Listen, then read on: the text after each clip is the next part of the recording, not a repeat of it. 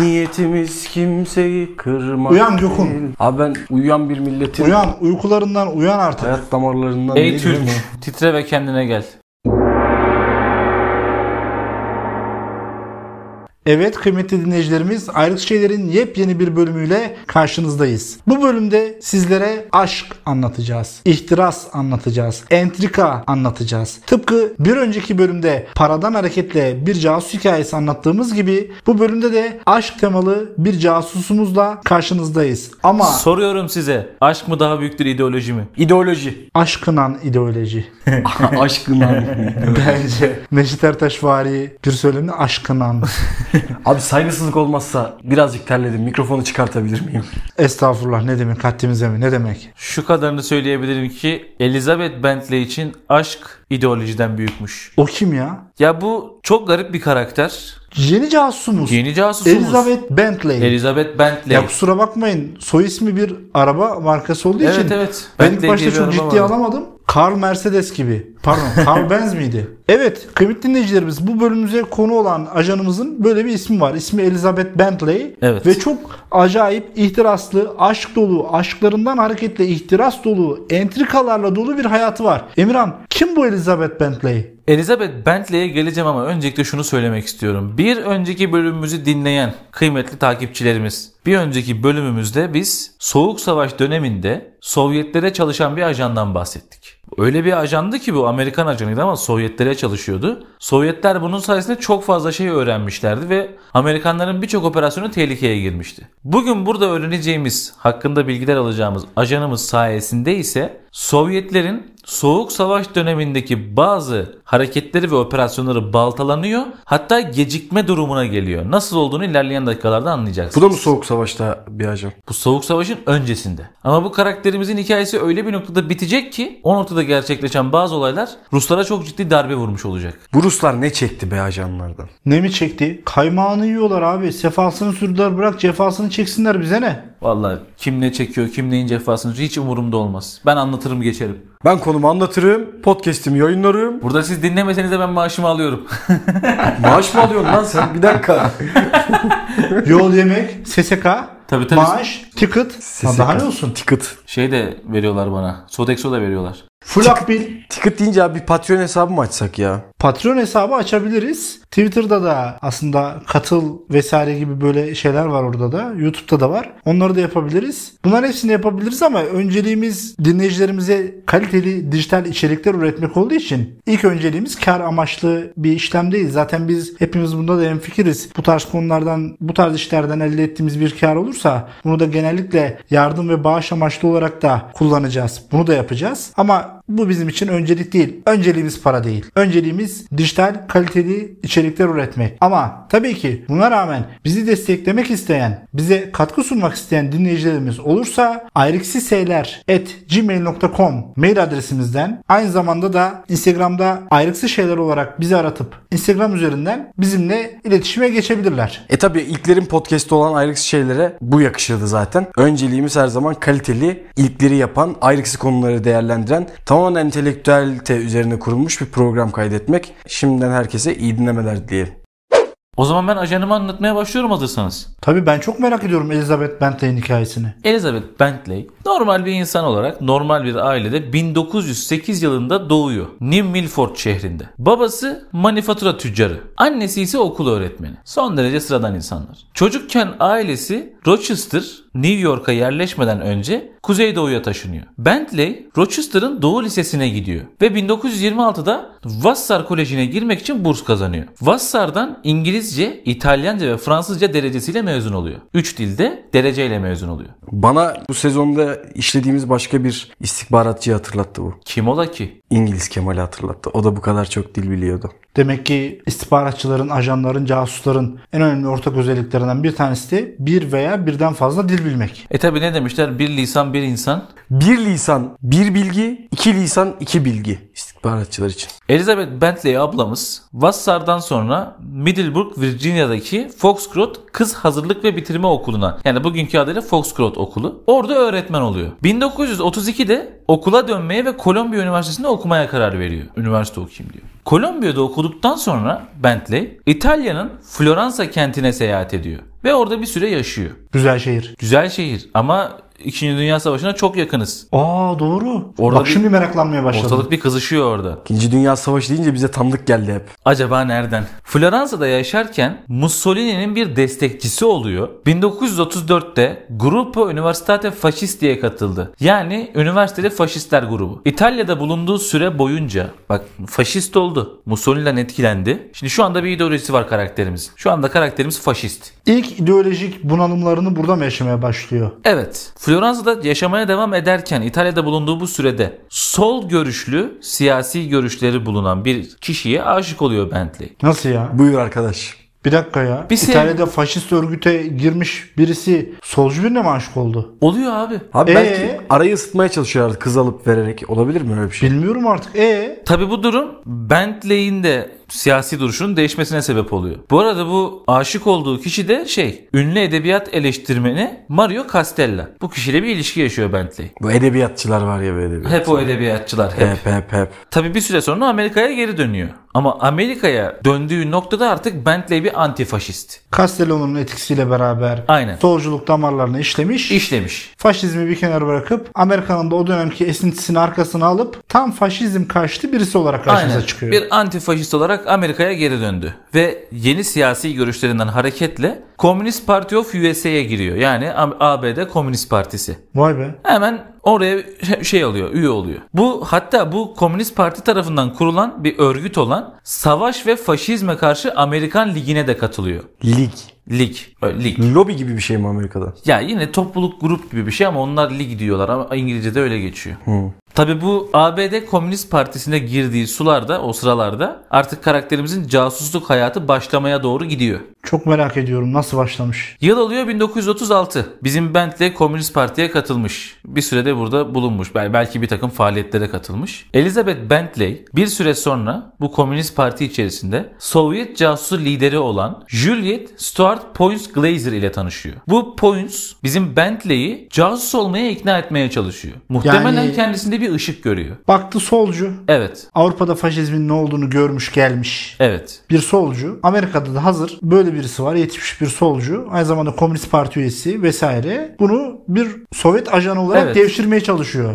Gel seni ajan yapalım diyor. Devşirmeye çalışıyor. Devşirmek çok güzel bir tabir oldu burada. Fakat Bentley yanaşmıyor ajan olmaya ilk başta. Çünkü hani ajanlığın getirdiği bazı ekstrem durumlar, zor şartlar ilgisini çekmiyor. Ben bu, bu tarz zorlukların içerisine girmek istemiyorum diyor. Hatta işte bir kadın ajan olarak geri gelirse düşmanın yatağına dahi girebilme durumunu göze almadığını, bu yüzden girmediğini söylüyorlar. 15 Ekim 1938'de Bentley Jacob Golos ile tanışıyor. Bu Jacob Golos sonradan Bentley'in patronu olacak. Golos onu Sovyetler için bir casus olmaya ve ABD Komünist Partisi içinde bir ağ oluşturmak ve onunla beraber çalışmaya ikna ediyor. Nasıl başarıyor bilmiyorum artık. Belki aşık olmuştur bu adama.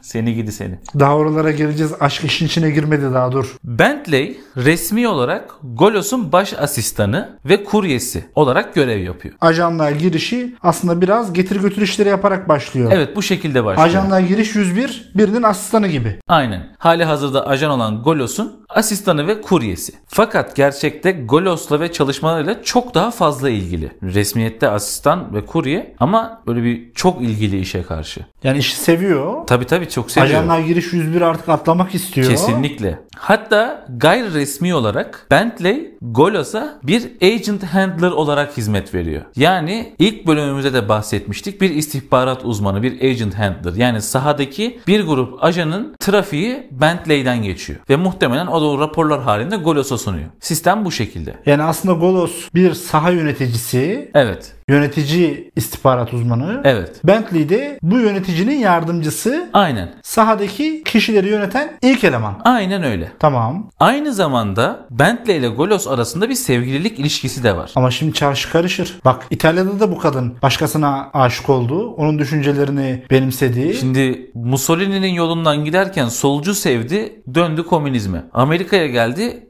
Komünist Partisi'ne girdi. Ajan ol dediler, ilk başta olmadı. Ama Golos gel benim ajanım ol deyince oldu. Yani tamamen bütün siyasi yönelimlerini ya da casusluk daha doğrusu ajanlık yönelimlerini duygusal bağlarıyla mı hareket ediyor acaba? Bence öyle. Yani bu kadının bir şey yapması için birini sevmesi gerekiyor galiba. Helal olsun be vallahi. Aşk mı daha güçlü yoksa ideoloji mi diye sormuştum size. İdeoloji. Ama işte aşk Elizabeth daha Bentley için demek ki aşk. Bir süre Golos'la beraber çalışıyor ve bu iş Golos'un casus ağındaki çeşitli ayrıntılara ve kaynaklara da vakıf olmasını sağlıyor Bentley'in. Golos da muhtemelen bu aşk ilişkisinden dolayı tavizler veriyor Bentley'e. Belki de. Bentley sürekli elinin altında bir bilgi akışı, o enformasyon ağını kontrol etme etkisini elde ediyor. Sonrasında neler bekliyor bizi? Bir süre sonra FBI bu Golos'u gözetlemeye başlıyor. Gene aynı hikaye. Gene aynı hikaye. Golos ve Bentley arasında US Services and Shipping Corporation ofislerinin dışında bir toplantı olduğunu öğreniyor FBI.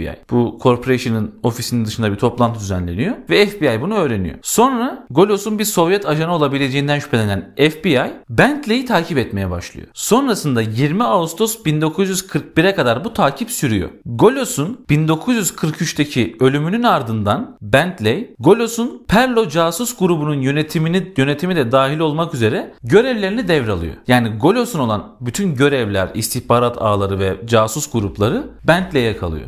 Öldükten sonra. Bu casus grubu da 5 Sovyet casusundan oluşuyormuş. Ve bu 5 Sovyet casusunun yönetimi şu anda bizim Bentley'de. Tarihçi John Earl Haynes'e göre KGB işleri profesyonelleştirmek ve Elizabeth Bentley gibi amatörleri ortadan kaldırmak istiyor. Yani çünkü Elizabeth Bentley bir eğitimden geçmiş birisi değil. Belki be- yetenekli olabilir, belki akıllı olabilir ama hep de birilerini sevdiği için orada. Ve KGB diyor ki biz diyor böyle insanlarla çalışmayalım. Profesyonellerle çalışalım. Böyle bir birim mi var ya da KGB ya da istihbarat servisleri içerisinde tarihçilerin istihdam edildiği tarihi bir mesele bir eğitimle alakalı bir kısım mı var ki arkadaş da eğitimle ilgileniyor? Ya orada? şimdi bak benim bu ajanın hayatından anladığım kadarıyla KGB Amerikan Komünist Partisi içerisinde örgütlenmiş. İçine, içeriye ajanlarını sokmuş. Amerikan Komünist Partisi içerisinde KGB'nin yani Sovyetlerin ajanı var. Bunlar da bulduklarını devşirip kendi saflarına katmak istiyorlar ve bizim Bentley de bu şekilde devşirilip Sovyetlerin safına yani KGB'nin safına katılmış birisi. Ama Bentley'i devşiren kişi öldüğü için o kişinin bütün istihbarat ağı, bütün casusları Bentley'e kalıyor. KGB de diyor ki bizim yetiştirmediğimiz birisi bizim istihbarat ağımızı ve ajanlarımızı yönetmesin. Amatör birisi, profesyonel değil. Biz bununla çalışmayalım. Kaldı ki Rus değil, Amerikan ne kadar güvenebiliriz diyor KGB. Kendileri haklılar bence. Bentley başlangıçta direniyor. Diyor ki "Ya ben cık, hayır diyor işime devam edebilirim ben Rusya'ya sağdığım ya da işte Sovyetlere sağdığım vesaire. Fakat 1944'ün sonunda ağındaki ajanların çoğunu teslim ediyor artık. Daha fazla direnemiyor. KGB ile resmi casusluk bağları tamamen kopuyor. Sonra bu Amerika'daki gemicilik şirketi yani US Services and Shipping Corporation'daki bilgisi ve yetkileri rolü nedeniyle hala KGB için bir tehdit olarak görülüyor Bentley. Çünkü hala o corporation'ın içinde, o şirketin içinde belli başlı bilgilere sahip bir yetkisi, bir gücü var. Kasım 1944'te Moskova KGB merkezi Anatoly Gorski'yi gönderiyor. O da Bentley'i bu corporation'da çalışmayı bıraktırmaya zorluyor. Aynı zamanda ABD Komünist Partisi ile bağlarını da kopartmaya çalışıyor. Benim anlamadığım bir şey var burada. Bu kadın mektepli değil. Evet, İşi sahada öğrenmiş. kesinlikle. Avrupa tecrübesi var. Bütün oralardan gelmiş etmiş. İşte bir gönül ilişkisinden kaynaklı hem de bağlı olduğu ideolojiden kaynaklı bir Sovyetlere çalışan e, Golos isimli ajanın altında tekrar Sovyetlere çalışmaya başlamış. Ama sonrasında Golos öldükten sonra kadını istemiyorlar. Sokağa atmaya çalışıyorlar. Evet. Bunun altında başka bir sebep de olabilir mi? Yani şundan Amerikalı olduğu için güvenmiyor olabilirler mi? aynı yere varacaktım abi. Muhtemelen şöyle düşünüyorlar. Diyorlar ki bizim içimize sızmaya çalışan bir Amerikan olabilir. Yani karşı casuslukla Evet. yapıp çift taraflı bir casus olabilir bu kişi diye düşünüyorlar. Evet, muhtemelen böyle düşünüyorlar. İşin sonunda gerçekten öyle çıksa ya. Bekleyelim görelim bakalım öyle mi Bakalım çıkacak. ne olacak? Bu Anatoly Gorski demin de söylediğim gibi Bentley'i şirkette çalışan çalışmayı bıraktırmaya, Komünist Parti, ABD Komünist Partisi ile bağlarını koparttırmaya çalışıyor ve farklı bir kimlikle ortadan kaybolmasını istiyor. Çek git buralardan diyor adeta. KGB Bentley'i denizcilik firmasından ve KGB operasyonlarından çıkarmakla yalnızca Bentley'in kişisel hayal kırıklıklarını ve alkolizmle ilgili sorunlarını arttırıyor. Yani Bentley işsiz güçsüz kalınca zannediyorum ki kafayı sıyırıyor. Kendini alkole veriyor. Kişisel problemler, hayal kırıklıkları, psikolojik bozukluklar belki. Ya çok normal. Sevdiği adam ölmüş. O adam öldükten sonra yıllardır casusluk yaptığı örgütü dışlamış. İşinden gücünden olmuş. E bu kadın ne yapacak? Gorski ve KGB Bentley'e bir süre ödüller, paralar, işte tatiller. Ya işte hadi git şurada eğlen, al şu parayı biraz işte kafana dinle falan tarzı. Yatıştırmaya çalışıyorlar, sakinleştirmeye çalışıyorlar. Ama bunlar hiçbir işe yaramıyor. Bunlar Bentley'i sakinleştirmeye yetmiyor. Kasım 1945'te Bentley KGB'ye karşı biriken öfkesi, alkolizmi, paranoyası ve bütün bunların böyle bir araya geldiğinde oluşturduğu bozuk psikolojiyle kendi tarafınca gerçekleştirilen ve şahit olduğu bütün casusluk faaliyetlerini gönüllü olarak FBI'ye itiraf etmeye gidiyor. Hayda. Hadi buyur. Bentley 30 Kasım 1945'te FBI'ya eksiksiz ve imzalı 108 sayfalık bir itiraf veriyor. 108, sayfalık. 108 sayfalık. Nasıl bir öfke, nasıl bir agresiflik, nasıl bir paranoya ve bildiği her şeyi anlatmış. 108 sayfalık bir itiraf. Belgede bir Sovyet casus olarak kariyerini özetledi ve Golos'la yani Bentley'in ölen sevgilisiyle birlikte KGB için sağladığı bir dizi kaynağı belirledi. FBI Başkanı Edgar Hoover, Bentley'in ifadesinin bir kopyasını İngiliz Güvenlik Koordinasyonu Şefi William Stephenson ile paylaşıyor. O da bu haberi Londra'ya iletiyor. Bu ileti Cambridge Ring KGB casuslarından biri olan Kim Philby tarafından ele geçiriliyor. Kim filmi biliyorum ben. Biliyor musun abi? Evet. Bu bilgi Kim Philby tarafından ele geçiriliyor ve 4 Aralık 1945'te Moskova'daki KGB karargahına bir özet olarak gönderiliyor. Bentley'in ifadesi Victor Perlo, Harry Dexter White ve Nathan Silvermaster da dahil olmak üzere FBI'ye 41 Sovyet kaynağını ifşa ediyor. Müthiş.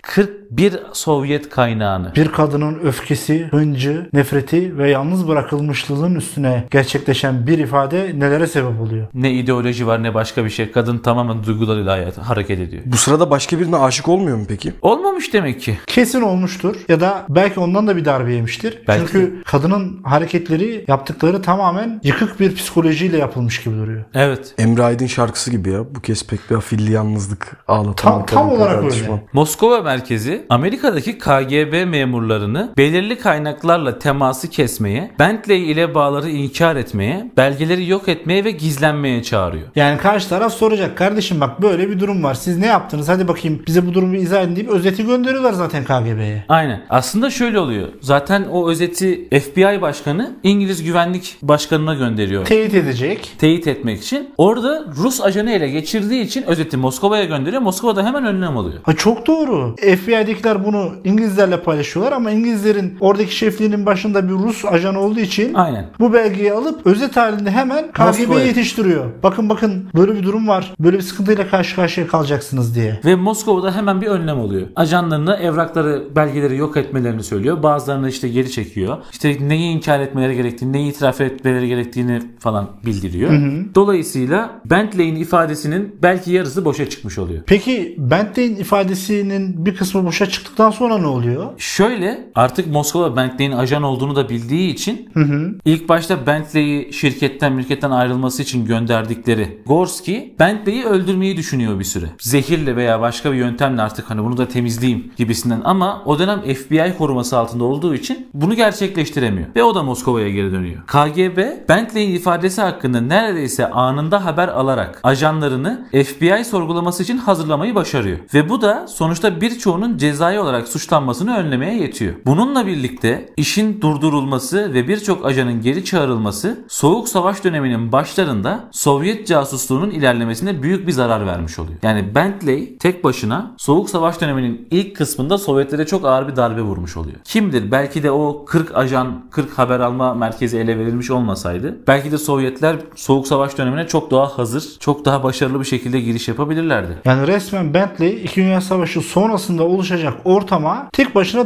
darbe vuruyor. Kesinlikle. Bir önceki bölümdeki Amerikalı bile kurtaramamış yani Sovyetleri. Tabii bütün bu olaylardan sonra Bentley'in artık ajanlık hayatı, faaliyetleri bitmiş oluyor. E bir zahmet. 1948'de Bentley başka bir Sovyet casusu olan Whittaker Chambers ile birlikte Sovyet istihbaratının Amerikan hükümeti ve toplumuna sızması hakkında kamuoyu önünde ifade veriyor. Açık açık alenen. Alenen. Artık gizlemiyordu ismini. Evet. Aynı zamanda kongre soruşturmaları ABD Komünist Partisi'nin Sovyet casusundaki rolünü ortaya çıkartıyor. Bu işin tabii bir de siyasi boyutu olacak. Kesinlikle. Ve bu durum Amerikan Komünist Partisi'ne ve komünist harekatına çok ciddi zarar veriyor. Kadın bütün ifadesiyle Amerika'daki komünizmi bitirmese de bir süre ciddi manada duraklatmış olabilir ama. Kesinlikle abi. Bu, bunun kamuoyuna açıklandığını, kamuoyunda bu ifadenin verildiğini, bunun her gün o dönemin Amerikan radyolarında, televizyonlarında böyle anlatıldığını düşünsene bir. İç kamuoyunda nasıl bir Sovyetlere karşı karşı propaganda olarak bu kullanılmıştır. Şahane bir propaganda. Ben hala şeyi düşünüyorum. Amerika acaba devlet unsurlarıyla beraber